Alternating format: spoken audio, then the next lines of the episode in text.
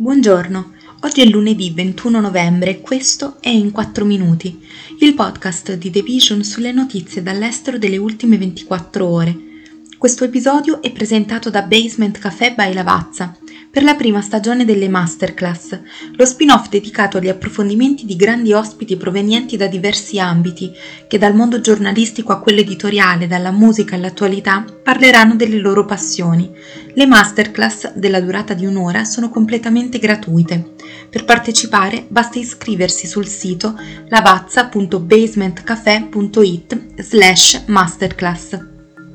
Oggi parleremo dell'immunità per gli Stati Uniti del principe ereditario saudita Mohammed bin Salman nella causa per l'uccisione di Jamal Khashoggi e delle tracce di esplosivo trovate dalla Svezia per cui l'incidente al Nord Stream è plausibile sia stato un sabotaggio.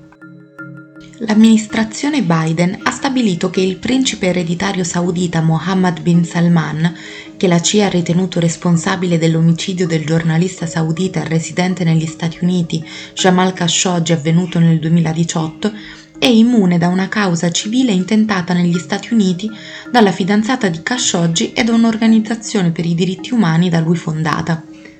In risposta all'invito di luglio del giudice della Corte distrettuale degli Stati Uniti John Bates a presentare una dichiarazione di interesse nel caso, l'amministrazione Biden ha affermato in un documento presentato al Tribunale nella tarda serata di giovedì che poiché Mohammed bin Salman è il capo di governo in carica dell'Arabia Saudita,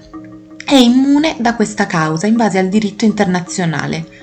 le relazioni tra l'amministrazione e il regno, già logorate dalle critiche statunitensi alle violazioni dei diritti umani da parte dei sauditi, sono peggiorate negli ultimi mesi quando il presidente Biden non è riuscito a convincere Riyadh a non tagliare la produzione di petrolio, mentre i prezzi dell'energia aumentavano bruscamente negli Stati Uniti e nel resto del mondo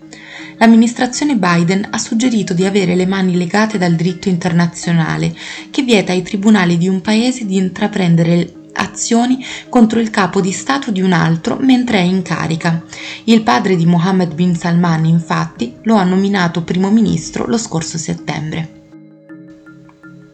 I detriti raccolti dal sito dei gasdotti Nord Stream danneggiati a settembre hanno rivelato il tracce di esplosivi, indicando un atto di grossolano sabotaggio secondo i pubblici ministeri svedesi e confermando le precedenti impressioni delle autorità europee secondo cui le esplosioni avevano deliberatamente preso di mira l'infrastruttura.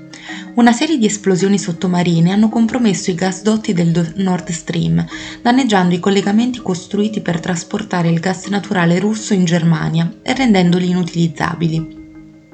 La dichiarazione dei pubblici ministeri svedesi fornisce la prima conferma forense pubblica che nel sito sono stati trovati esplosivi. Anche Danimarca e Germania stanno conducendo indagini sulle esplosioni.